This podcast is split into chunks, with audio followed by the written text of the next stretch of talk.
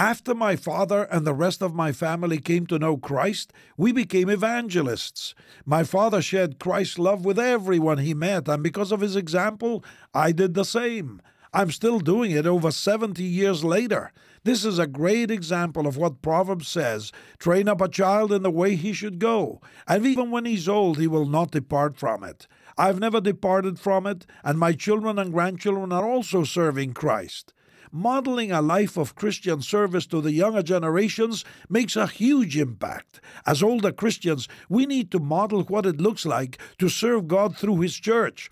This means not just going to church each week, but being involved. This might mean teaching Sunday school, volunteering to serve at church events, or something as simple as being a church greeter, or passing out bulletins on Sunday mornings. Maybe our bodies don't work as well as they used to, but we can still find places to serve in the body of Christ.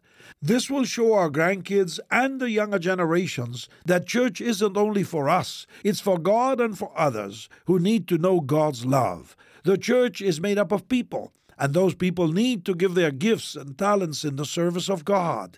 This will prompt the next generations to do the same, and we will see what a beautiful difference service can make in our world. This is Luis Palau.